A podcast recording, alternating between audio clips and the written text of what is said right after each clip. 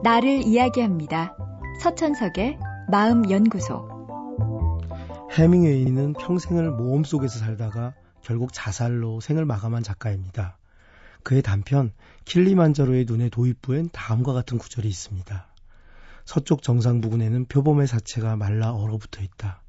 그 높은 곳에서 표범이 무엇을 찾고 있었는지는 아무도 말해주지 않았다. 이 시대를 사는 많은 사람들도 정상을 바라보며 달리고 있습니다. 현실이 힘에 겨워도 저기 고지에 올라가면 행복할 수 있을 거라고 자기를 추스립니다. 아이를 키우는 부모들도 마찬가지죠. 너도 할 수 있다고, 저기 정상이 있다고, 지금은 힘들지만 정상에 올라가서 내려다보면 뿌듯할 거라고 아이들을 채찍질합니다. 왜 정상에 올라야 하는지, 거기엔 무엇이 있는지는 묻지도 설명하지도 않습니다. 가끔 의문이 들어도 고개를 저으며 그런 생각은 빨리 지우려고 합니다. 이런 의문은 정상으로 향하는 발걸음만 무겁게 할 뿐이니까요.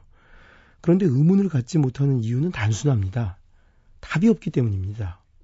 우리들은 모두 정상에 가면 뭐가 있을지 알지 못합니다. 그저 그곳엔 뭔가 좋은 게 있을 거라고 생각하죠. 킬리만자로의 표범은 정상에 올랐습니다. 표범은 거기서 무엇을 발견했을까요? 가족도 버리고 무리도 버리고 외롭게 오른 정상에서 무엇을 발견했을까요? 내려다보는 경치는 환상적이었겠죠. 잠깐 동안은 자신의 수고에 대한 그리고 힘든 시간을 견뎌낸 자신에 대한 자부심을 가질 수는 있을 겁니다. 하지만 그 다음 순간엔 무엇이 표범을 기다릴까요? 그곳은 빈 공간이었을 뿐입니다. 먹이나 물조차 없는 정상에서 외롭게 서 있는 자기가 보였을 겁니다. 이제 지쳐서 내려갈 힘도, 해가 져서 내려갈 시간도 없는 그 순간에 외로이 서 있는 자기를 발견했을 겁니다. 우리 역시 정상에 간다고 해도 거기 얼마나 머무르겠습니까? 거기서 과연 무엇을 발견할 수는 있는 걸까요? 어떤 의미가 그곳에서 우리를 기다리고 있을까요? 우린 목표와 의미를 자주 혼동합니다. 삶에서 내가 이루려는 목표와 삶에서 내가 찾고 싶은 의미는 다른 겁니다. 의미는 목표 그 이상입니다. 목표를 이루고 싶은 이유가 의미입니다. 오늘 어떤 도전을 해도 좋습니다. 다만 그 도전이 내게 어떤 의미인지, 또 나는 어떤 의미를 인생에서 찾고 싶은지를 먼저 생각해야 합니다.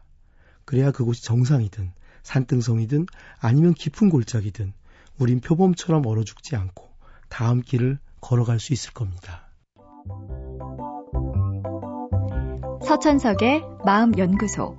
지금까지 정신건강의학과 전문의 서천석이었습니다.